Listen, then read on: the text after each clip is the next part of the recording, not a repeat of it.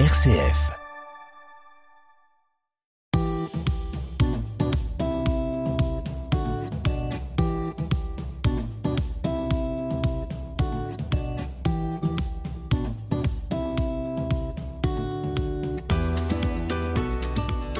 Comme une conversion, c'est l'histoire d'hommes et de femmes qui, un jour, ont basculé. Basculé dans la conviction que l'avenir du monde n'était pas l'affaire des autres, que pour un monde vivable pour tous, leur vie devait changer. Leurs yeux se sont ouverts, leur conscience s'est éveillée, ils se sont mis en route sans savoir exactement où cette bascule allait les mener. Ces hommes et ces femmes sont les héros de Comme une conversion. Comme une conversion, autoportrait du héros et de l'héroïne. Je m'appelle Blandine, j'ai 33 ans et donc j'ai fait des études de droit et de ressources humaines. Et donc là, euh, je suis à, Forges avec Arthur, mon mari. Arthur, j'ai 30 ans. Je suis marié avec Blandine depuis presque 6 ans. Euh, j'ai une formation d'ingénieur et maintenant euh, nous sommes maraîchers. Voilà, je suis passionné par tout ce qui tourne autour de la vie du sol assez rapidement, quand on s'est rencontrés avant de se marier, on s'est dit qu'on aimerait beaucoup travailler ensemble. Et là, ça se concrétise après euh, quelques années de mariage. Euh, on se lance ensemble et on s'installe ensemble en agriculture. Comme une conversion, portrait du territoire. Alors, au niveau de la carte de France, on est sous Paris, en Seine-et-Marne, entre Fontainebleau et Montreux, à Forges. C'est un petit village de 400 habitants. Euh, nous, ce qui nous a fait être ici, c'est qu'on est juste à côté d'un château du Campus de la Transition, qui est une association euh, qui prône la transition écologique. Et nous habitons dans une euh, maison avec un, jardin que nous avons voulu luxuriant. Dans ce jardin, vous avez plein de fleurs. on a voulu aussi qu'ils soient vivants, donc des fleurs mellifères qui attirent les insectes. Donc on a des papillons de toutes les couleurs des sphinx euh, colibris, des abeilles et on a voulu aussi euh, mélanger les senteurs et les saveurs. Donc on a à la fois des légumes, quelques fruits et beaucoup de fleurs. On s'y sent très très bien. Et en particulier, ce qu'on aime beaucoup faire euh, goûter à l'aveugle à, nos invités, il y en a une première, ça s'appelle la Mertensia maritima. C'est une euh, petite plante qui pousse dans l'emproche, comme son l'indique, de la mer et qui a le goût d'huître. Et ça, c'est quand même une sacrée surprise quand on a le goût d'huître euh, quand on mange une feuille de plante. Et la deuxième, c'est la stevia, qui est une plante vraiment très sucrée que certaines marques utilisent pour sucrer leurs plats et leurs boissons et qui a aussi un petit goût de réglisse. Et voilà. il y en a d'autres, mais on aime beaucoup partager ces surprises avec nos invités.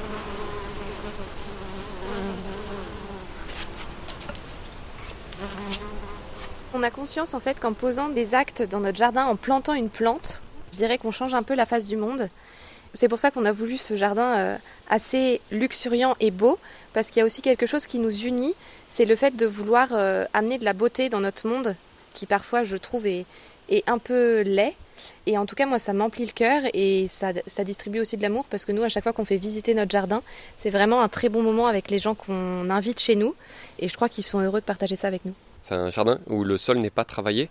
Donc la seule chose qu'on a fait euh, quand on est arrivé en janvier, il y a quelques mois, euh, c'est de mettre de la matière organique. Donc là c'est du fumier sur le sol et on fait un petit trou dans le fumier et on plante euh, les petites plantes qu'on avait diverses et variées et on laisse pousser. Donc il n'y a pas de désherbage, il n'y a pas d'arrosage ou très peu et il n'y a pas surtout de, bêche et de, travail du sol. Et ça moi j'aime beaucoup parce que c'est on laisse la vie, toutes les petites bébêtes qui sont dans le sol, faire le nécessaire pour faire pousser les plantes. Et là, spontanément, quelqu'un qui jardine, on va dire, euh, à l'ancienne, enfin, à l'ancienne au sens des dernières décennies, doit se dire, mais comment c'est possible? Oui, je suis bien d'accord. Enfin, moi, la première, je me souviens très, très, de manière très précise. Il y a cinq ans, la première fois que j'ai planté un pied de tomate à travers quelques centimètres de paille, j'étais euh, fébrile et je n'arrivais pas à croire que ça allait pousser ensuite. Maintenant, ça me paraît évident. Euh, je comprends que c'est un retournement, enfin, c'est complètement un changement de paradigme. Il y a deux choses. Il y a la théorie derrière avec en particulier euh, la faune, euh, notamment les vers de terre, qui mangent cette matière organique et qui la restituent euh, les nutriments pour la plante. Et puis à la pratique, bah voilà, le jardin il pousse sans qu'on le travaille, et donc ça c'est la meilleure des preuves. La première fois que vous avez jardiné l'un et l'autre, c'était quand? Moi, ça fait bien, bien longtemps. Ça fait partie de, je dirais, de mon histoire personnelle et de mon histoire familiale même. Et donc mes parents, surtout papa, a toujours jardiné. Et donc quand on était petite, d'ailleurs, c'était plutôt la corvée de se dire euh, bon bah allez cet après-midi, tu vas planter deux trois trucs, tu vas me faire du désherbage, etc. Je me souviens qu'on avait un peu d'argent de poche contre le fait de faire ça, tellement pour nous c'était l'après-midi horrible. Mais je vois en fait, et je me dis pour les parents, faut, faut jamais désespérer. Parce que en fait, euh, bah, sur le coup c'était très dur, mais je crois que ça a semé en moi euh, des choses qui plus tard ont éclos. Et donc aujourd'hui, en fait, c'est ma passion. Moi j'ai vraiment une enfance très citadine. Je me souviens assez précisément que même jusqu'à 18 ans, je considérais qu'il y avait ceux qui avaient la main verte et ceux qui l'avaient pas, ceux qui savaient jardiner et ceux qui l'avaient pas, qui avaient comme une science infuse, un don, que moi j'en faisais pas du tout partie et qu'en plus euh, l'agriculture, enfin le jardinage c'était vraiment un truc euh, vraiment de bébête parce qu'il fallait passer son temps à désherber et à enlever les mauvaises herbes, donc c'était vraiment pas pour moi. Et puis euh, il y a eu un petit déclic il y a un peu plus de 5 ans où je me suis rendu compte, notamment justement via cette couverture du sol, etc., qu'on pouvait jardiner autrement, qu'on n'était pas forcé d'avoir des missions de désherbage quotidiennes, et qu'il y avait Enfin, il y avait toute une euh, odyssée intellectuelle euh, pour réussir à comprendre comment pousser les plantes et, fonctionner le sol. Et ça, ça a changé un peu ma manière d'envisager le jardinage et de m'y mettre euh, sérieusement. Et vous venez de manger quelque chose là, c'est cette fameuse feuille? Oui, oui, c'est ça. C'est, la, la, Moi, je peux pas m'en lasser. C'est, c'est, de la... c'est une feuille de Mertensia maritima avec ce goût d'huître assez prononcé. On a juste à côté de la bourrache, une, fleur mellifère. Là, on a, il y a une dizaines d'abeilles qui tournent autour de ces différents plants, qui a aussi un goût d'huître, mais euh, les fleurs sont bleues là et elles ont un goût d'huître, mais c'est beaucoup moins prononcé que cette plante-là. Ah oui, j'ai testé, je confirme, c'est, on croirait vraiment manger une huître. Alors la consistance, c'est pas du tout la même. C'est assez troublant.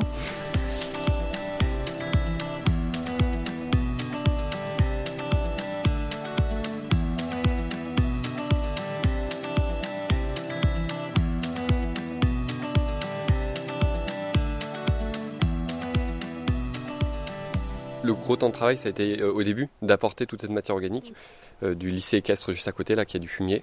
Mais après, euh, vraiment, la seule chose qu'on a fait, c'était planter, faire un petit trou en janvier, janvier-février. Et depuis, la seule chose qu'on fait, oui, c'est il y a du liseron qui pousse à travers. Et voilà, et donc on désherbe, je sais pas, une, fois toutes les deux semaines, même pas. Et sinon, ça pousse tout seul. Et les tomates, c'est la même chose. Enfin, il y a, je sais pas, peut-être une ou deux heures hebdomadaires pour s'occuper de ce jardin.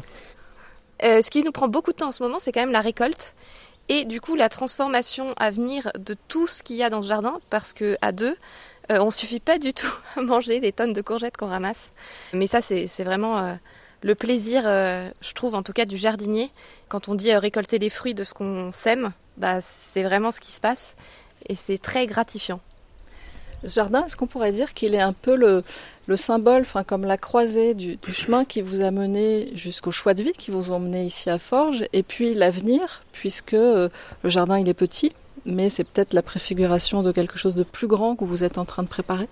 Oui, euh, oui, on est arrivé dans, cette maison en janvier et la parcelle agricole qui est à 2 km d'ici qu'on commence à, exploiter, on a eu l'autorisation du préfet il y a quelques semaines maintenant. On l'a eu voilà, il y a, 4-5 mois après et donc on a commencé euh, tout de suite ce qu'on aimerait faire. il a quelques mois d'avance en fait ce jardin. Et comme là-bas sur la parcelle, c'est donc il y a un hectare en entier, on peut pas faire de la même manière qu'ici. Il faut euh, développer de techniques, s'y prendre un peu plus à l'avance et donc ça ressemblera, ce sera j'espère aussi beau, mais dans quelques années quoi. Voilà. On ira voir tout à l'heure à quoi ressemble votre avenir, mais avant, on va euh, explorer avec vous bah, le parcours, les années qui vous ont conduit euh, ici aujourd'hui. Vous voulez une fraise mhm. Oui.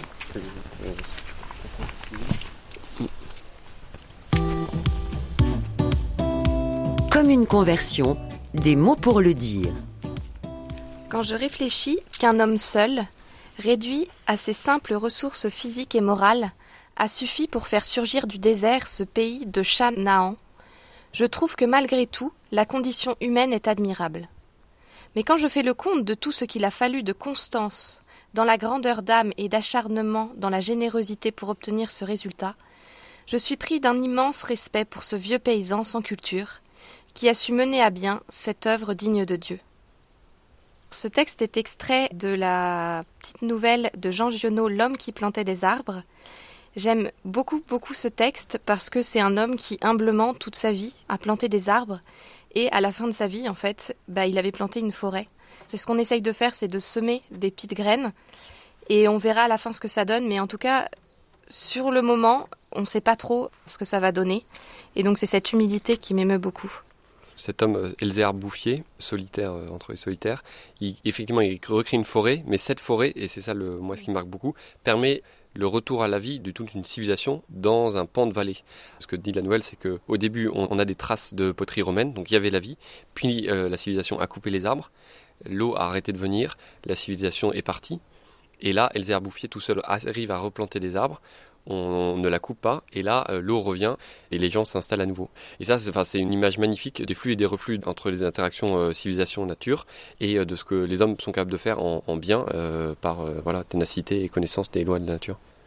Aujourd'hui, insister sur ce que les hommes sont capables de faire en bien, c'est quelque chose qui vous est naturel, parce qu'on pourrait aussi parler de ce que les hommes font en mal, surtout sur cette thématique de l'écologie. Mon cœur et mon intelligence balancent. Il se trouve que moi je donne des cours sur ce qu'on appelle les frontières planétaires. Donc c'est euh, neuf frontières listées par les scientifiques qui permettent de rendre euh, la Terre habitable telle que nous la connaissons et de quantifier ces frontières et de savoir si elles sont enfoncées euh, et en bon état ou pas. Et donc quand on fait la liste, certaines le sont encore, d'autres pas trop et d'autres ont été réparées. Voilà, donc euh, celles qui vont bien encore, par exemple, c'est l'usage de l'eau douce. Celles qui vont pas super bien, c'est euh, l'acidification des océans et le réchauffement climatique. Et celles qui ont pu être euh, restaurées, c'est le trou dans la couche d'ozone. Et ça, c'est une vraie victoire environnementale. Et donc voilà, mon cœur balance entre les différentes réalités. Moi, je crois que j'ai un naturel à, à voir le positif et tout ce que les gens font de bien. Je me rends compte que ça me rend vraiment heureuse en fait et ça me donne un regard très positif sur les autres, mais il y a un côté réaliste parfois du coup qu'Arthur m'apporte parce qu'il y a quand même des constats aujourd'hui et des, actes que parfois je pose, que certains posent, qui ne sont pas euh, compatibles avec euh, la situation, on va dire, environnementale actuelle. Quand j'étais petit, quand j'étais petite, j'aimais beaucoup regarder les animaux en forêt. Les écolos étaient des gens pas très sérieux. Si on vous dit écologie, prendre soin. Euh, la science des conditions d'existence. Si on vous dit conversion Chemin de Saint-Jacques de Compostelle. Je dis euh, chemin jamais terminé. Si on vous dit commun Je dis notre maison commune. Oui, je dis euh, notre Terre, le seul vaisseau spatial que, nous avons en commun à disposition et en bon état de fonctionnement encore. Une figure inspirante. Je dirais frère Roger. C'est le frère qui a fondé la communauté de Thésée c'était au moment de la guerre et en fait il est parti je crois avec quelques frères. C'est un peu comme euh, Elzéar Bouvier, il est parti de trois fois rien et puis en fait euh, aujourd'hui c'est quelque chose euh, de grand qui porte beaucoup de fruits et aussi ce, côté très très ouvert sur la différence. C'est un lieu où la diversité me touche beaucoup et l'accueil des autres me paraît inconditionnel. Moi je choisis donc une figure inspirante, ce sera Elzéar Bouffier, le héros malgré lui, de l'homme qui plantait des arbres de Jean Giono, parce que seul, avec ténacité, il arrive donc à changer un désert euh, en un paradis pour d'autres, que ça rend une terre habitable et qu'il utilise euh, en fait, il utilise des moyens très très simples. C'est une baramine pour faire un trou dans le sol et euh, des graines qu'il a sélectionnées un, peu, un peu plus loin. Et donc pas de technologie ultra sophistiquée. Je rêve de... Je rêve d'un monde où la beauté a une place euh, énorme et où le, partage et les relations humaines sont vraiment au centre, avec beaucoup de, confiance et d'émerveillement. Je rêve d'une terre habitable. Parfois, je prends un peu de recul. Euh, ma, femme m'a offert une très belle photo de la Terre vue de l'espace. Et quand on prend un peu de recul, on la regarde, euh, on se dit oh, quel est le plan de Dieu pour cette humanité? Et que euh, on compile les, documents d'articles scientifiques sur les frontières planétaires. Parfois, c'est un peu terrifiant de se dire qu'on on est capable de rendre cette planète euh, quasiment invivable pour notre espèce. Et donc, je rêve de l'inverse. Et je pense que c'est possible encore. Mon pire cauchemar. Mon pire cauchemar, c'est qu'on dépasse les 2 degrés et qu'il y a un risque important que quels que soient nos efforts et les petits efforts des petites gens qui essayent de faire bien comme il faut, on soit dans un cercle euh, vicieux de planètes étuves et qu'on passe les plus 2, plus 3, plus 4, plus 5 degrés sans que nous, nous puissions faire quoi que ce soit parce que c'est des mécanismes naturels qui se mettent euh, en branle sur, euh, par exemple, le permafrost qu'ils font, etc. Et qu'on ait une planète qui soit habitable peut-être par au maximum quelques centaines ou millions de personnes.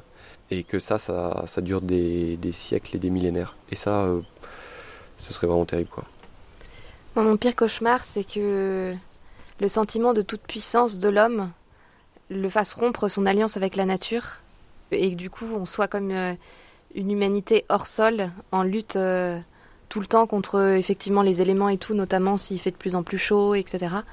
Et que du coup, en fait, j'ai l'impression que ça, ce serait lié à une fermeture un peu de notre cœur. Et le fait qu'on n'habite plus dans un univers dont on fait partie, mais qu'on ait l'impression d'être au sommet. Quand je serai vieux, quand je serai vieille. J'espère euh, de tout mon cœur avoir un regard apaisé sur euh, mon pèlerinage sur la Terre et sur ce que les, les autres êtres humains, euh, compagnons de voyage, ont, ont fait sur cette Terre. Quand je serai vieille, J'aimerais beaucoup avoir grandi en sagesse et être capable de me dire que vraiment euh, la vie n'a pas de prix, euh, vaut le coup bien sûr, et qu'on s'est tous battus euh, ensemble, main dans la main, pour maintenir la vie sur Terre.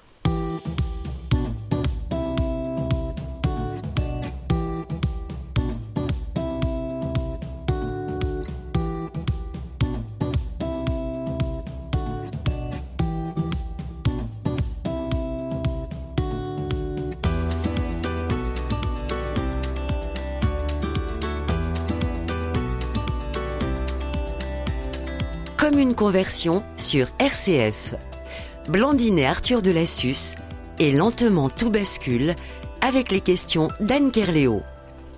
Est-ce que euh, vous savez dater dans le temps et dire une euh, peut-être une date d'origine, un moment d'origine du chemin qui vous a conduit là où vous êtes euh, aujourd'hui, ici à Forges? Bah oui, bah toi oui, mais moi non. Ah bah il bah, y, a, deux chemins. Il y a un premier jalon, une, première pierre blanche, c'est la conversion écologique. Et après, il y a un une deuxième pierre blanche, c'est le moment où on s'est dit Ah, Forge, le campus de la transition, ça, ça peut être pour nous. Et moi, je peux répondre oui aux deux. Blandine, non au premier, je crois, et oui au deuxième. Donc euh, peut-être je vais faire juste le premier, et puis Blandine fera le deuxième. Et donc, euh, pour la conversion écologique, c'est vrai que moi, la, la, chance, la grâce, ou je sais pas quoi, en tout cas, c'est comme ça. Euh, je m'en souviens très, très, de manière très précise. Donc c'était pendant le chemin de Saint-Jacques-de-Compostelle. Bon, évidemment, euh, une conversion, elle arrive jamais. Enfin, en tout cas pour moi, elle n'est pas arrivée comme ça, euh, euh, noir-blanc. changement radical, parce qu'il y avait des petites graines qui étaient germées, notamment, ça faisait quelques mois, un peu plus d'un an et demi que je connaissais Blandine, et j'étais très interloqué et, interrogatif sur son rapport à la nature, la création, son émerveillement constant, les petites fleurs, ah, ah, c'est magnifique. Alors que moi, vraiment, ingénieur, la mécanique, et puis voilà. Mais clairement, donc c'est marcher pendant un peu plus de deux mois sur le chemin de Saint-Jacques avec un petit sac, rencontrer des gens très différents sur la route tous les jours, avec des relations très profondes. Et cette nature, elle est très loin d'être vierge. voilà, il y a l'impact de, l'homme, mais c'est beaucoup moins anthropolisé qu'une ville classique, beaucoup moins minérale. Et ben ça, ça m'a complètement retourné, quoi, euh, en me disant ah mais oui, euh, il y a une autre possibilité de vivre sur cette terre, donc être au milieu de champs, d'arbres, de, voilà, de végétation, et c'est ça que j'aimerais euh, vivre.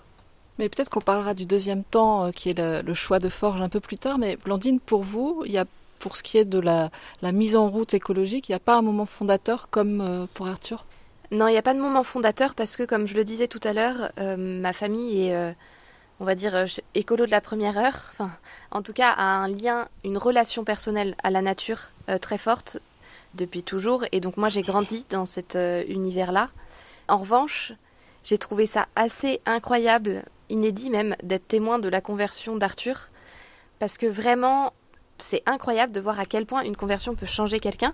Et je vous promets que la veille de notre mariage, je ne savais pas que j'épouserais un garçon qui voudrait devenir maraîcher. Il sortait de l'école centrale Paris, etc. Et voilà, je, suis absolument émerveillée, d'autant plus que ça va dans le sens euh, de ce que je portais, donc c'est encore plus fort. Mais moi, j'ai l'impression en fait que c'était euh, un vaisseau dans lequel j'étais depuis petite, et paradoxalement, c'est Arthur qui m'a fait passer par contre le pas de devenir maraîcher. Je ne sais pas si j'aurais euh, été capable de passer ce, ce, pas, qui pour moi est quand même assez fort. Et moi, il a été lié à une conversion à la sobriété que j'ai vécu euh, sur le chemin de Saint-Jacques aussi, parce qu'on a vécu pendant deux mois et demi avec. Bah, moi, j'avais trois kilos et demi sur le dos. Et en fait, j'étais heureuse avec si peu d'affaires. Je me suis rendu compte que j'avais pas besoin de tout ce qui m'encombrait pour euh, vivre et que les relations étaient très profondes sur le chemin alors qu'on était tous habillés en, en quechua. Et donc, je me suis demandé si, en fait, les cœurs ne se livraient pas à mesure qu'on se désencombrait. Et donc, c'est un peu une, euh, un leitmotiv qui m'est resté tout le long du chemin.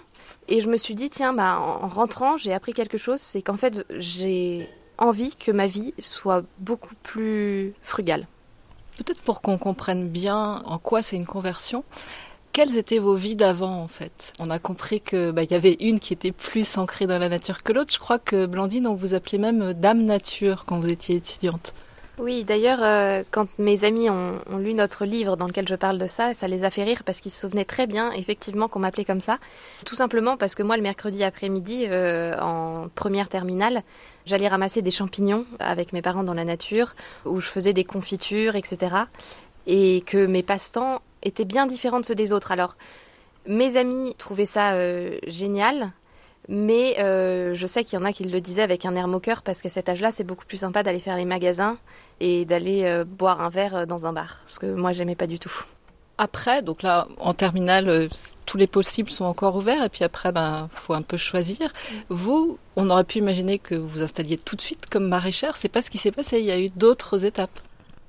Ah oui, non, vraiment. Euh, et puis maraîchère, c'est, euh, c'est grâce à Arthur. Hein. Avant, je n'en parlais pas du tout. Euh, oui, il y a eu d'autres étapes parce que dans ma famille, naturellement, on fait du droit et que du coup, sans me poser de questions, je me suis dit, bah, je vais faire des études de droit. Et que j'ai commencé à travailler dans un cabinet d'avocats fiscalistes parce que j'ai fait du droit de l'entreprise. Mazette, je sais pas comment je me suis enfourguée dans ce chemin. J'ai tenu six mois quand même dans mon cabinet d'avocats ce qui était pas mal, mais ce qui me sauvait, c'était euh, les, écureuils du parc d'en bas, parce que vraiment, je ne trouvais pas du tout de sens à mon travail.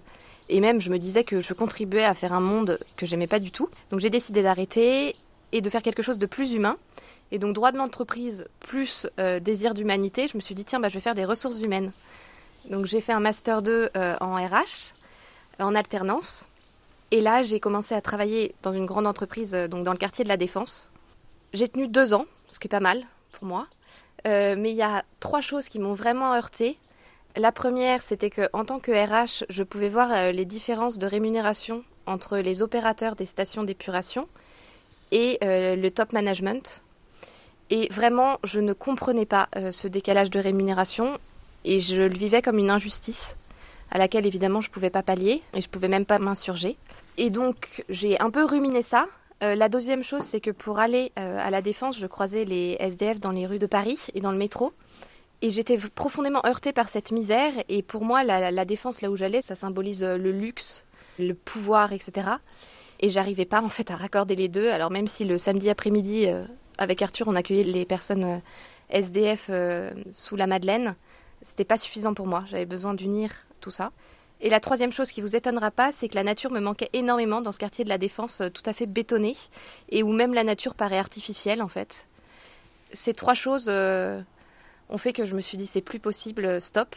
Donc pour la deuxième fois, j'ai dit à mes parents j'arrête. Là, ils ont commencé à me regarder avec une tête en se disant mais tu vas finir où toi?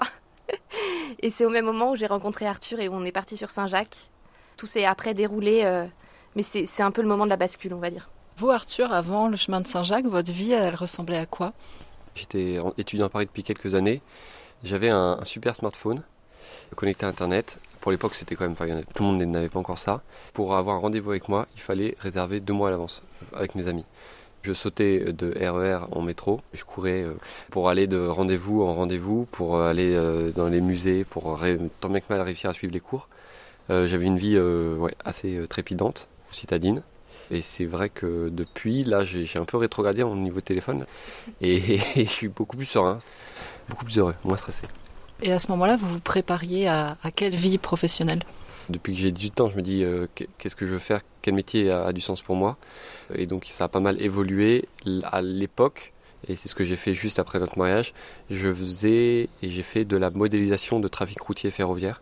Donc euh, je travaille dans un bureau d'études sur un ordi et je fais des modèles mathématiques avec un logiciel spécialisé qui permet d'estimer, en particulier si je travaille sur une autoroute, si je rajoute un échangeur autoroutier sur un tronçon autoroutier, donc quel va être le trafic de cet échangeur et la société qui exploite ça, est-ce qu'elle va gagner plus d'argent ou pas et est-ce que ça va permettre de faire gagner plus de temps aux, gens qui utilisent euh, cette autoroute. Concrètement, euh, ce métier il peut être très très utile, vraiment moi je suis persuadé, en particulier pour la transition écologique. Comment on fait pour euh, que les Français continuent à se déplacer, c'est un besoin légitime, tout en utilisant moins de pétrole et en polluant moins. Mais là, actuellement, c'était plutôt euh, comment on fait pour aller plus vite euh, et gagner plus d'argent. Et donc, bah, ça, c'est pas exactement les mêmes objectifs. Donc, euh, ça, j'ai tenu bah, quand même 4 ans et demi. Hein. En revenant de plus en plus apathique du boulot au fur et à mesure des jours qui passaient. Mais, enfin, je travaillais pour ce, bureau d'études à temps partiel, donc du lundi au jeudi. Et le vendredi, je travaillais de manière bénévole dans l'assaut dans lequel Blandine était euh, pour s'occuper d'un jardin. Parce que donc entre temps, il y avait eu Saint-Jacques. Enfin, y a eu, enfin, j'étais modélisateur euh, avant et après Saint-Jacques. À l'entretien d'embauche, quand même, euh, mon futur chef avait accepté le temps partiel et trois mois de congé sans solde au bout de six mois de travail pour aller sur le chemin de Saint-Jacques. Et enfin, Blandine était RH. Quand je lui ai dit je, je veux demander ça à un entretien d'embauche, elle me regardait avec des yeux ronds en disant mais t'es malade, ils vont jamais te prendre. J'ai fini par oser à la fin de l'entretien poser ces deux questions. Ils, ont accepté, entre autres parce qu'ils venaient de perdre quelqu'un qui était à temps partiel et ils hésitaient d'embaucher quelqu'un. Donc euh, comme quoi, euh, peut-être que si j'avais demandé le temps complet, ils n'auraient pas accepté. Et puis j'ai pu redemander un congé sans solde quelques années plus tard pour euh, faire du maraîchage plus que du jardinage, vérifier que chez des maraîchers professionnels, c'était ça qui me plaisait et que aussi que ça plaisait aussi à Blandine. Comme une conversion sur RCF Blandine et Arthur de la Susse, et lentement tout bascule avec les questions d'Anne Kerléo. Si on arrive après le chemin de Saint-Jacques, il y a un moment un peu délicat de quelques mois, je crois, où euh, vous, Arthur, vous touchez un peu le fond. Enfin, en tout cas, vous, la prise de conscience est, vraiment rude, rude, rude. Ces histoires de prise de conscience, c'est assez compliqué de savoir euh, pourquoi ça marche chez quelqu'un, pourquoi telle personne vit d'une telle manière. Ces nouvelles-là, euh, en tout cas pour moi, je pense que j'étais dans un état psychologique assez étonnant suite à Saint-Jacques, comme une, confiance dans la vie, une énergie folle de se dire que vraiment tout est possible parce que les gens euh, sont profondément différents sur le chemin de Saint-Jacques que, dans leur vie quotidienne et que l'être humain est profondément bon et qu'on peut y arriver. Mais donc voilà, dans un état euh, un peu de confiance et voilà et d'ouverture intellectuelle de curiosité. Et euh, sauf que ben la curiosité, quand on cherche la vérité, ben, de temps en temps on a des bonnes surprises et de temps en temps des mauvaises. Donc là c'était euh, ces histoires de frontières planétaires, d'énergie, euh, de dépendance aux énergies, en particulier des énergies fossiles, du pic pétrolier, du réchauffement climatique, de toutes ces joyeusetés. Et sauf que j'ai l'impression que, en tout cas dans les grands médias français, pour ceux qui peuvent prendre le temps de le lire, c'est survolé et je trouve vraiment maltraité. Et donc là, j'ai pris du temps pour regarder concrètement ce qu'il en était, et ça, c'est vraiment effrayant, quoi, en fait. En tout cas, moi, ça m'a effrayé à, cette époque. Et bah, c'est pas une, déprime, enfin si, c'est pas une dépression, mais plutôt une déprime quoi. Enfin, vraiment pendant plusieurs mois, euh, je me disais mais comment est-ce qu'on va s'en sortir euh, j'étais euh, ouais, aphasique quoi. Euh, et Blandine se disait ça faisait un, peu plus d'un an qu'on était mariés, mais euh, là c'était bizarre quoi. C'est qui le Gugus Mon Dieu, s'il faut faire encore 50 ans avec ce, ce gaillard là, dans son état, ça, ça va pas le faire. Enfin, elle me l'a jamais dit comme ça évidemment, mais elle a pris soin de moi et j'ai aussi pris soin de moi et notamment avec la permaculture. Je pense que ça m'a ouvert des portes et des solutions, des un peu des, une fenêtre, une fenêtre d'espoir. Et en faisant donc dans, ce jardin là, en faisant des choses concrètes, pense que ça m'a bien aidé à, remonter la pente et à sortir d'une sorte de curiosité morbide pour trouver la dernière mauvaise nouvelle à la mode. Quoi. Voilà. Et la permaculture, c'est défini, c'est euh, comment on conçoit un écosystème humain durable. Euh, donc comment on considère bah, par exemple la société française et comment on réfléchit pour qu'elle soit durable. C'est une discipline scientifique qui répondait complètement à mes besoins intellectuels à, l'époque et donc ça m'a beaucoup aidé.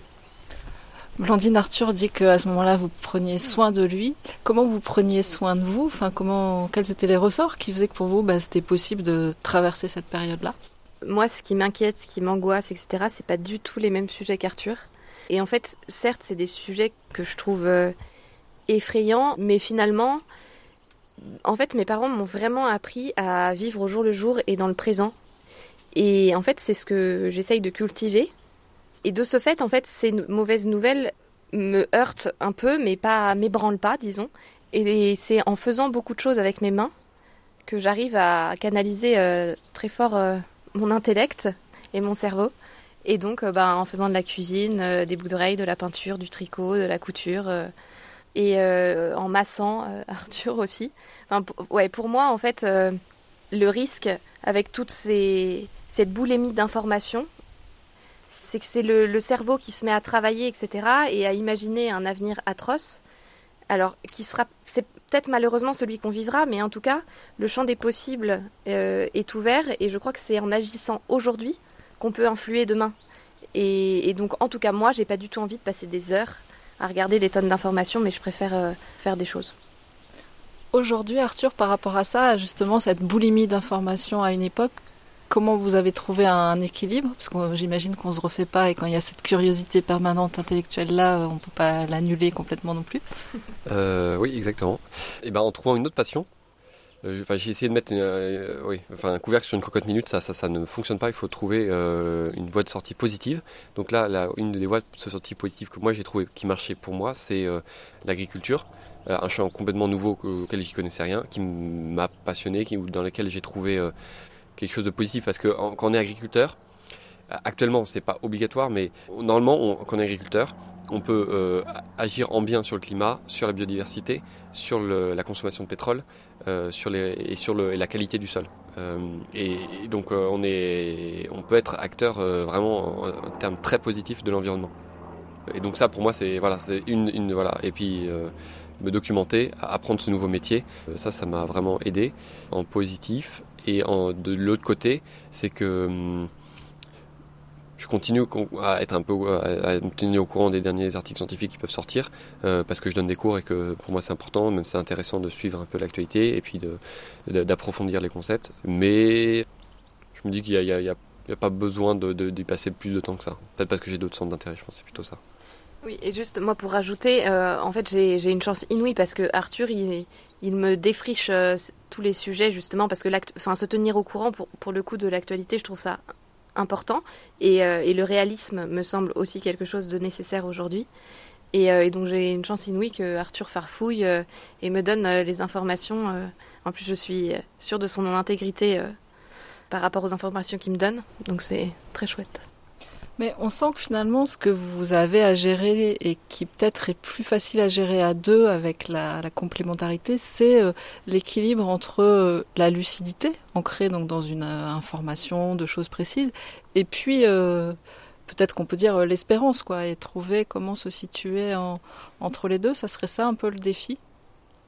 Oui, cette question de l'espérance, c'est quand même une grosse question parce que généralement, quand je sors d'un article scientifique, surtout chez les catholiques, pas tout le temps, mais ça arrive quand même, c'est tu es pessimiste ou mais il reste l'espérance. Et c'est toujours un peu compliqué de, gérer ce concept-là, d'espérance euh, et d'espoir. Disons que pour une partie des articles scientifiques qui tournent autour des sciences naturelles, à mon sens, en tout cas quand c'est descriptif, il n'y a aucun espoir ou euh, espérance. C'est juste essayer de décrire le monde réel tel qu'il existe. En revanche, quand on regarde ce qui pourrait arriver dans le futur, et qu'en plus il y a l'être humain qui rentrent dans les, hypothèses et les paramètres, alors là moi j'essaye en tout cas euh, effectivement d'être très très prudent parce qu'on ne sait pas très bien de quoi l'humain est capable, en positif comme en négatif, et d'avoir effectivement une belle espérance et ça, euh, oui, Plantine m'aide à, la nourrir. Oui, parce que pour moi, cette espérance, elle n'est pas forcément dans la science et dans les faits concrets qu'on lit. En revanche, elle est dans l'action fait. Et effectivement, je pense que toute notre action est axée vers cette espérance, parce que ce jardin, euh, si on le fait, c'est parce qu'on a de l'espérance. Toute cette parcelle, c'est aussi euh, parce qu'on a de l'espérance. Parce que si on pensait que tout était perdu, bah, je crois que moi, je reste dans mon lit et puis, et puis j'attends que ça passe. Hein pour être un peu plus concret, à, plus 3 degrés, c'est euh, les, ressources alimentaires euh, qui sont un peu partout sur la planète euh, mises à mal et c'est l'insécurité alimentaire généralisée. Ça, il n'y a aucune espérance ou pas. C'est point barre. C'est le GIEC qui, avec des méta-analyses d'études scientifiques, dit qu'à plus 3 degrés, on n'est pas capable de nourrir l'humanité telle qu'elle existe et qu'on va actuellement à plus 4, plus 5 degrés. Donc à, 2100. Donc ça, il n'y a pas d'espoir ou d'espérance. C'est voilà, comme ça. En revanche, qu'est-ce qu'on peut faire pour ne pas arriver à ce stade-là de plus 3, plus 3 degrés? Bah, se bouger fortement les fesses pour réussir à rester en dessous des 2 degrés. Et ça impose donc euh, beaucoup d'espérance, une énergie folle pour euh, changer ses habitudes, pour changer euh, ses convictions, pour changer ses lunettes de, manière de considérer la, nature, les relations humaines, etc. beaucoup de sobriété, d'inventivité, de créativité, d'avoir un pèlerinage sur la Terre qui est, moi je trouve vraiment enthousiasmant et énergisant parce qu'il faut réinventer la vie, quoi, en fait. Ouais, et, c'est exactement ça. Et euh, en fait, je trouve que souvent, quand on parle de ces sujets-là, il y a beaucoup de peur aussi chez nos interlocuteurs. Et moi, ce que j'essaye de faire, en tout cas, c'est d'accueillir leur peur, qui parfois se manifeste par euh, de la colère, par justement, mais vous êtes juste pessimiste. Parce que je pense qu'il y a, y a des personnes aussi qui se sentent attaquées et qui ont l'impression qu'on remet en cause eux euh, tout ce qu'ils ont fait dans leur vie ou, ou, leur métier actuel, etc. Or nous, c'est pas du tout ce qu'on veut porter, des jugements sur eux. Euh, simplement, c'est un constat. Et donc, du coup, de mettre la relation humaine aussi au premier plan avec ces personnes, en essayant d'aller vers elles plutôt que d'édifier ces faits comme un fossé parce que nous, on aurait choisi la bonne manière de faire pour éviter qu'on soit à plus 3 degrés et compagnie. Ça, pour moi, en fait, ça crée de la discorde et c'est pas du tout euh, ce qu'on souhaite vivre. Et, je pense que le témoignage, justement, c'est-à-dire le fait de faire concrètement les choses, presque plus que de parler, en fait, est quelque chose qui touche, en tout cas, notre entourage sur le long terme. Comme une conversion sur RCF. Blandine et Arthur de Lassus et lentement tout bascule avec les questions d'Anne Kerléo. Quand on vous suit sur le chemin de Compostelle, si on lit euh, le livre que vous avez écrit ensemble, et lentement tout bascule, on vous voit aussi euh, parfois euh, chantant, louant. ça, c'est une dimension importante et de votre foi et aussi de votre démarche écologique. oui, il le, c'est le cantique des trois enfants que on apprécie vraiment particulièrement. on le chantait tous les matins en marchant sur le chemin de Saint-Jacques, avec en plus une mélodie très entraînante. Et le matin, quand il fait pas encore trop chaud, de pouvoir euh, marcher au milieu de la nature et de chanter euh, donc euh, toutes les œuvres du Seigneur bénissez le Seigneur et de pouvoir après les, décliner les unes après les autres et même de pouvoir rajouter plus que ce que le cantique donne en fonction de ce qu'on voit sur le chemin. C'est une expérience très forte qu'on a refaite d'ailleurs avec d'autres personnes sur le chemin ou même après.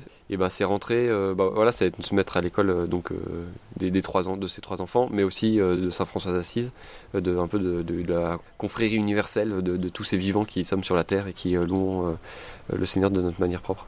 Et d'ailleurs, ça, me donne une bonne idée, c'est qu'on ne le fait pas du tout quand on arrive sur notre parcelle en ce moment, et je pense que ça nous donnerait de, de l'entrain et de la joie de le faire. Mais et en fait, qu'est-ce que ça veut dire euh, quand on dit, euh, euh, je sais pas, là il y a les abeilles à côté, les abeilles bénissez le Seigneur. Enfin, est-ce que vous pouvez en dire plus sur justement la manière dont vous voyez cette relation à, tous les vivants, quoi? Parce que finalement, c'est quelque chose que chez les chrétiens, par exemple, on n'explore pas depuis si longtemps que ça. Enfin, il y a toujours cette notion de prépondérance de l'homme et finalement qui revient souvent à ne pas accorder beaucoup d'attention à la relation qu'on peut avoir au reste du vivant en préambule, je dirais que je ne suis pas théologienne du tout, et loin de là. Donc il faudra prendre ce que je dis avec euh, juste comme moi ce que je pense. Et en fait, moi j'ai vraiment l'impression que je suis plutôt servitrice, serviteuse, serviteur de cette euh, nature et de tout ce qui m'entoure. Et en fait, que les abeilles bénissent le Seigneur, pour moi, c'est quand elles font ce à quoi euh, Dieu les a destinées. Et donc, c'est à butiner et à faire du miel. Et donc rien que le fait de, mettre les, plein de fleurs dans notre jardin, ben ça leur permet en fait de bénir euh, leur créateur euh, et, d'édifier son royaume en fait ici et maintenant. C'est assez compliqué de répondre à cette question, et je pense en partie parce que vois, la théologie, la réflexion intellectuelle, elle, est assez naissante là-dessus, et on n'est pas habitué, on n'est pas baigné dans, cette réflexion. Néanmoins, euh, ce que je pourrais dire, c'est qu'au niveau de mon expérience, eh ben, ça a très fortement changé il y a plus de 5 ans et maintenant tous ces animaux et toutes ces plantes, avant, ça faisait partie d'un décor, quoi. Comme euh, ça fait un peu euh, l'histoire dont je suis le héros, donc c'est moi le héros. Et puis on tourne les pages d'un livre, et puis bah, ils font joli, mais pas, beaucoup plus, quoi. Euh, là, le conceptualiser, j'aurais du mal. En revanche, de sentir que je suis environné de vivants non humains qui ont leur activité propre, qui sont dignes de louange, qui louent Dieu à leur manière propre. Maintenant, ça me paraît évident. C'est un peu de l'ordre de l'expérience, en fait pour ce qu'on vit euh, au quotidien et, à force de vivre avec eux en fait, bah on apprend aussi euh, à les connaître, etc. Enfin, ça, peut paraître un peu fou, mais, euh, mais là j'observe et maintenant je sais à quelle heure mes petits sphinx colibris arrivent pour butiner sur les verveines de Buenos Aires. Et en fait, c'est comme un apprivoisement, un peu comme le renard et le petit prince. Et en fait, même avec des insectes il y, a deux moments où j'ai vraiment été une, expérience forte de, communion avec la nature. Il y en a une, donc c'est ce que je disais à propos de la, contemplation de ce globe terrestre vu de l'espace et de se dire qu'on est tous humains et non humains sur cette planète et puis dans un vaisseau spatial et puis on a notre destinée là, enfin notre aventure commune. Et la deuxième, euh, deuxième chose, c'est euh, à un moment je regardais pour l'histoire du réchauffement climatique et de l'acidification des océans, le cycle du carbone dans les océans. Et en fait, on voit qu'il y a des mécanismes euh, physiques, chimiques et aussi biologiques qui font que le carbone euh, est dans l'atmosphère, puis après euh, en haut de l'océan, puis après dans les profondeurs et que ça sédimente, etc. Et en regardant la complexité et la beauté de ces cycles, la même chose en étudiant les vers de terre et leur, la manière dont ils fonctionnent dans les sols. De temps en temps, je suis un peu pris, un peu de vertige devant cette, la beauté et la complexité de cette création. et ça me donne vraiment envie de la préserver et d'en préserver ces mécanismes et de la respecter. Alors, il faut quand même qu'on parle du moment où, vous arrivez ici. Comment ça s'est passé? Déjà, la, décision de, devenir euh, maraîcher, agriculteur, et puis aussi le choix de, ce lieu Alors, la décision de devenir maraîcher, c'est Arthur qui a eu l'idée. Justement parce que, bah, comme il disait, en fait, la boulimie informationnelle s'est mutée en, soif de, comprendre mieux l'agriculture et de et d'œuvrer pour ça. Et de venir ici, en fait, deux ans après Saint-Jacques, on s'est dit, mais en fait, on a besoin d'aller à la rencontre de ceux qui déjà œuvrent pour la sauvegarde de la création, pour la sauvegarde aussi des autres, hein, des, plus faibles, etc. Et du coup, on a visité une trentaine d'écolieux à l'été 2018, avec pour idée de se dire, tiens, ben, s'il y en a un avec lequel vraiment on partage beaucoup, ben, pourquoi pas s'installer là-bas Et donc, un des premiers lieux dans lequel on est passé, c'est le campus de la transition, dont on avait entendu parler par des amis jésuites, qui avaient, euh, eux, qui ont une je sais pas, une grâce de discernement, ils avaient peut-être du flair, parce qu'il y a plusieurs amis jésuites qui nous avaient appelés en disant c'est le projet qu'il vous faut. Et effectivement, nous y sommes. et donc ça, ça a été notre première rencontre avec le campus, alors qu'il n'y avait que euh, trois personnes installées, et c'était le premier mois de, son ouverture. Peut-être qu'il faut en dire un peu plus sur ce qu'est euh, ce campus de la transition. Euh, surtout que maintenant je suis au bureau de l'association euh, depuis quelques temps et donc euh, vraiment c'est, moi je suis vraiment heureux de pouvoir participer, donner un peu de mon temps pour le développement de cette très belle initiative. Alors elle, elle fait plusieurs choses. La première c'est qu'elle forme les étudiants du supérieur à la transition écologique humaine. Donc souvent c'est des grandes écoles ou des universités qui délocalisent une partie de leur formation, de leur master, au campus parce que souvent ils sont un peu débordés sur les questions écologiques, ils ne sont pas forcément formés et ils ont besoin de gens qui savent un peu plus et donc ils viennent là avec leurs étudiants quelques jours, une semaine. Et là, on a les infrastructures et les, ressources pour leur donner un contenu de qualité. La deuxième chose euh, que ça, euh, fait, c'est un, écolieu. Donc il y a 10 euh, personnes qui vivent en communauté pour au moins un an et on va dire une quinzaine de personnes qui sont là soit pour quelques jours ou pour quelques mois et qui font vivre ce lieu euh, alors c'est vraiment foisonnant parce que 25 personnes qui, s'activent, ça fait plein de choses différentes. Mais donc il y a un potager, un verger, euh, il y a aussi des abeilles, euh, mais il y a aussi une petite ferme et puis il y a les activités de formation et la rénovation thermique du bâtiment. Enfin il y a beaucoup de choses qui se passent. La troisième chose, c'est la formation auprès des professionnels.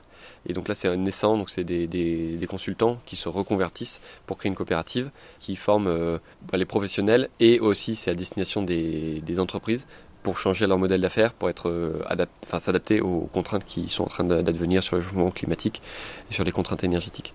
Et la dernière chose, c'est que euh, depuis quelques mois, euh, le campus et Cécile Renoir ont été mandatés par le ministère de l'enseignement supérieur et de la recherche pour créer un livre blanc qui permette de changer tous les cursus du supérieur à l'aune de la transition écologique, donc avec 75-80 enseignants-chercheurs, ils ont formé un gros travail là cette année pour se dire si je suis ingénieur, si je suis architecte, si je suis euh, artiste, si je suis euh, euh, infirmière, comment le, cursus de formation doit changer le cursus académique pour être à la page de la transition écologique. Et donc là, là c'est en train de sortir, le, livre blanc est en train de sortir, les recommandations, et puis après la déclinaison, c'est pour les années qui viennent. Et donc ça, c'est un énorme chantier. quoi.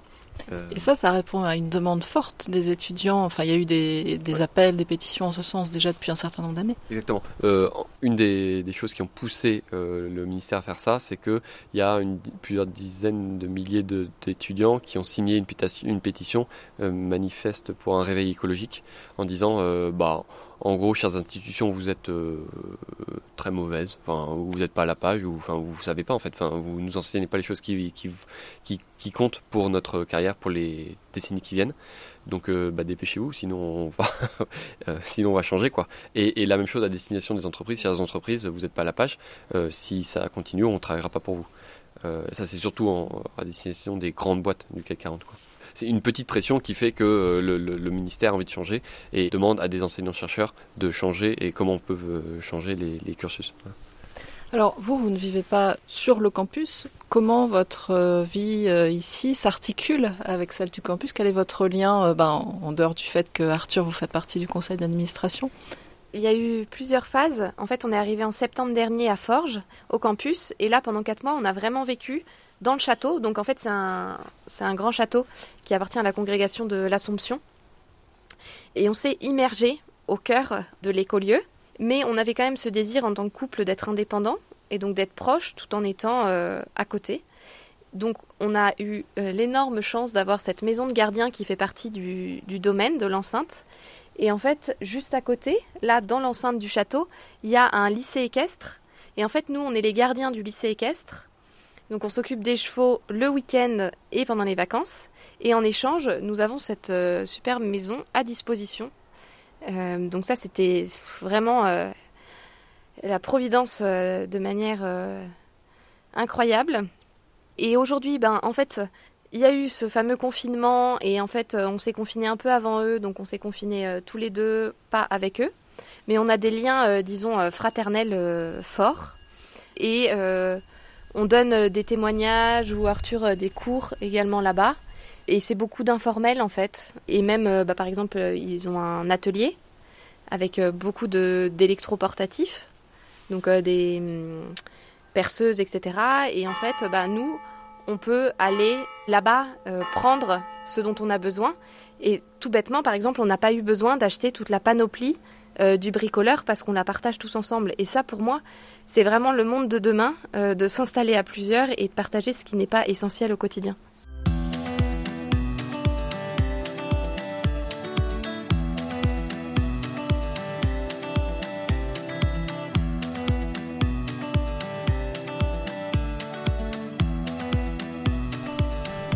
à travers les différentes questions, on a bien vu que vous avez à chaque fois des réponses harmonisées et complémentaires, mais c'est pas toujours exactement les mêmes. Et surtout, vos expériences de vie, elles sont quand même assez différentes à l'un et à l'autre. Moi, ce qui me frappe aussi, c'est que vous émerveillez de l'un de l'autre et euh, des évolutions euh, l'un de l'autre, mais vous diriez que vivre une conversion écologique comme celle que vous, vous avez vécue, à deux, c'est plus difficile ou plus facile?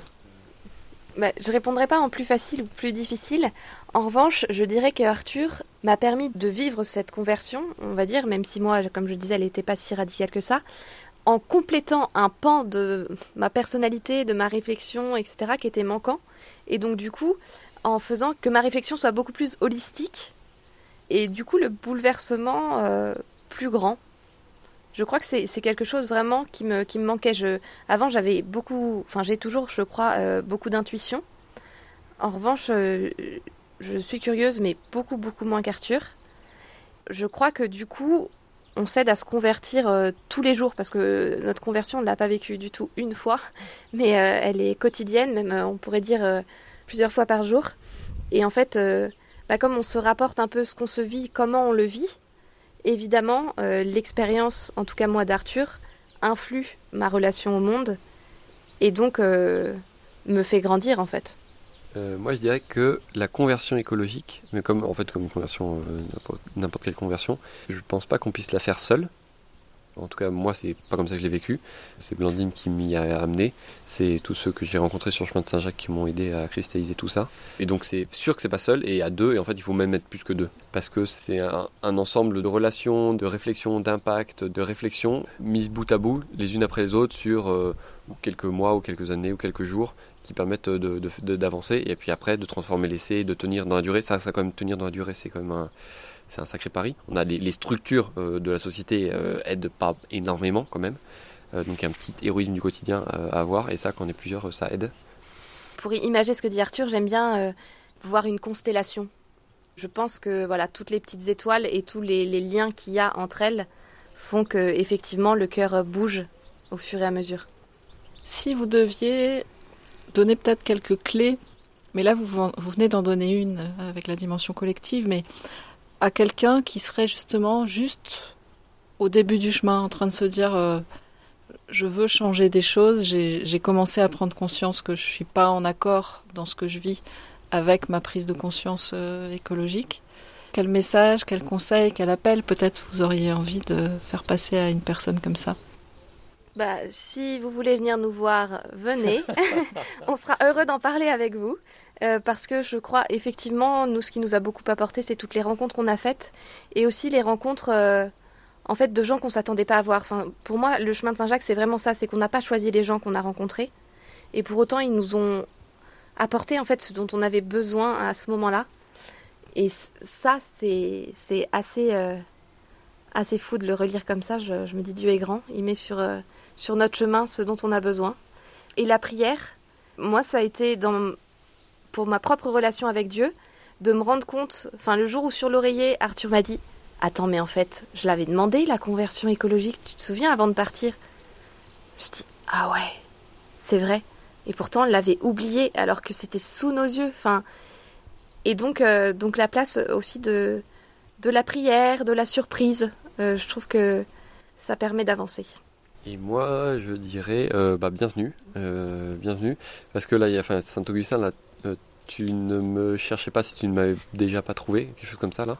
Et donc euh, si tu te poses quand même déjà quelques questions, enfin je me permets de te tutoyer, mais euh, euh, si tu te poses déjà quelques questions, c'est que c'est que déjà il y a un très beau chemin qui est fait et bah, bienvenue et continue à chercher, tu finiras par trouver. Commune conversion, épilogue. Et eh bien ça y est, nous sommes sur notre parcelle, donc un hectare de prairie que nous avons bâché. Et donc notre but, après euh, cette, année un peu particulière où nous avons que euh, des courges euh, sur cette prairie, c'est d'avoir des poules pondeuses, du maraîchage diversifié, un peu de courges et surtout de créer du beau. Et donc le jardin dans lequel nous étions tout à l'heure, nous aimerions ensuite qu'il y ait la même diversité, les mêmes saveurs, etc. à une échelle bien sûr beaucoup plus importante ici même. Alors effectivement c'est beaucoup plus grand que votre jardin, mais c'est beaucoup plus petit que euh, les exploitations voisines. Sur la commune, il y a deux agriculteurs qui sont en grande culture euh, et donc ils sont avec 100 et 300 hectares à peu près.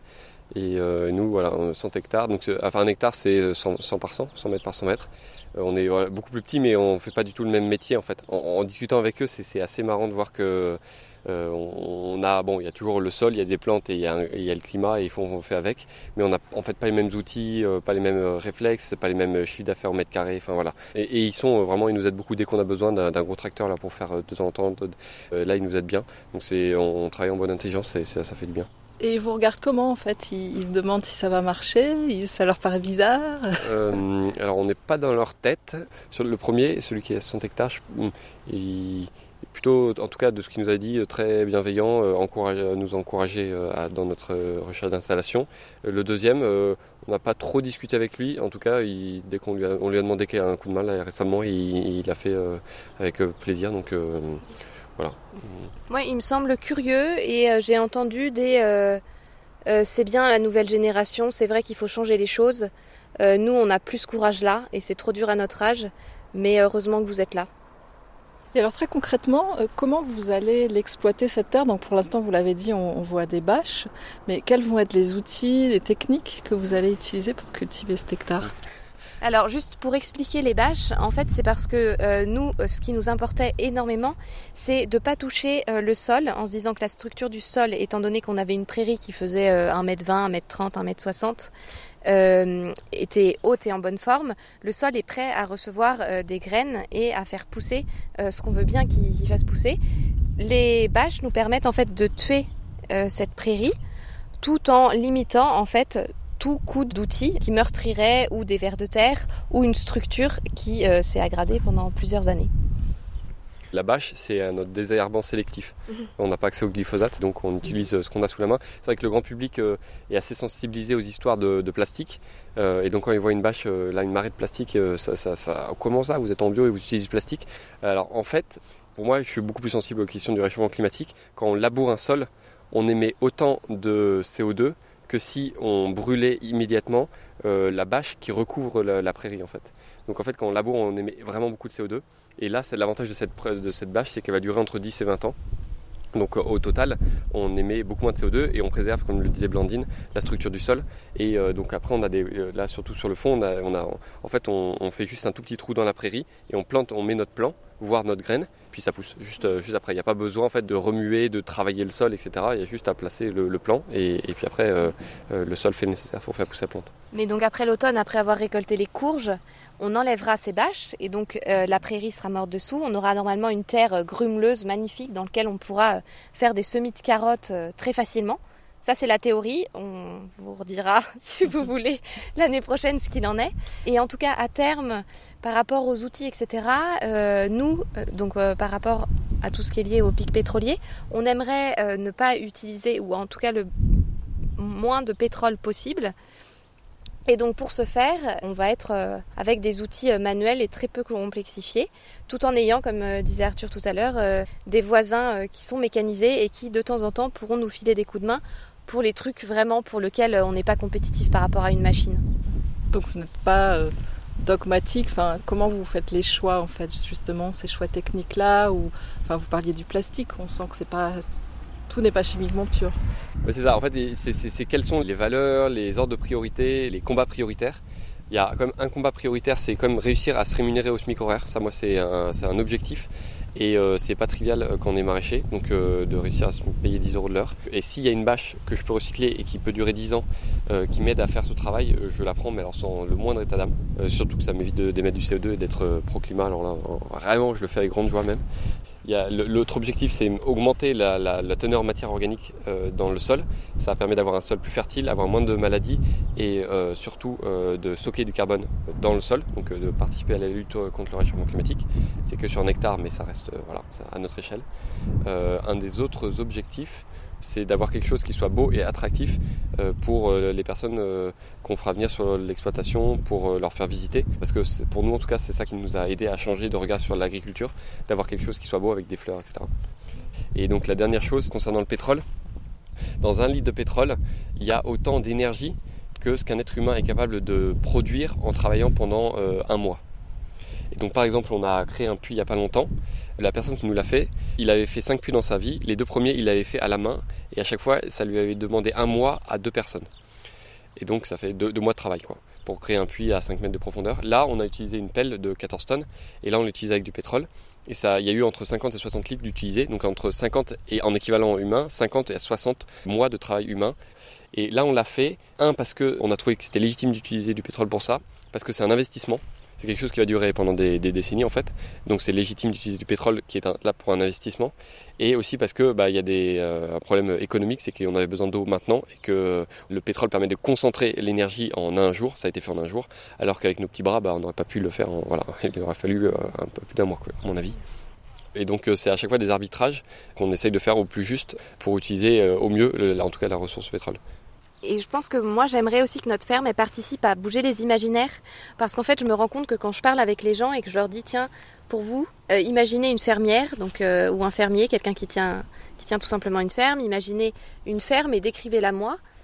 Eh ben, je suis assez étonnée souvent euh, de voir bah, la fermière, elle est un peu rondelette. Certes, elle est souriante, elle a un grand pagne, elle est, mal habillée, etc. Le fermier, il est bourru, il est costaud, il a des grosses mains. Euh, et puis il parle pas beaucoup, et puis il sert son verre de vin le soir, et, il prend sa baguette avec son gros canif. Et puis leur ferme, bah, elle est un peu dégoûtante, il y a plein de, trucs qui traînent partout, euh, il y a des machines. Euh. Et en fait, je me suis rendu compte vraiment que je sais pas d'où on tient cet imaginaire, enfin je sais pas vous si c'est le vôtre ou pas, mais moi j'aimerais casser cet imaginaire parce que franchement, on a rencontré des maraîchers euh, bien, que ce soit les gens qui sont comme ça sont, très très bien, hein, je, ne veux pas dire, mais euh, mais qui incarnent une toute autre image, peut-être un peu plus moderne. Et en fait, euh, bah voilà, c'est possible de devenir maraîcher, même quand on est différent de tout ça, qu'on a des aspirations différentes. Et je pense que c'est cette diversité en fait qui fera aussi bouger les choses et donnera envie à d'autres de faire ce métier parce que clairement aujourd'hui, je crois qu'on n'est pas assez à faire ce métier. Et donc, ben, que tous ceux qui, une âme un peu euh, paysanne euh, vienne nous voir et on en parlera.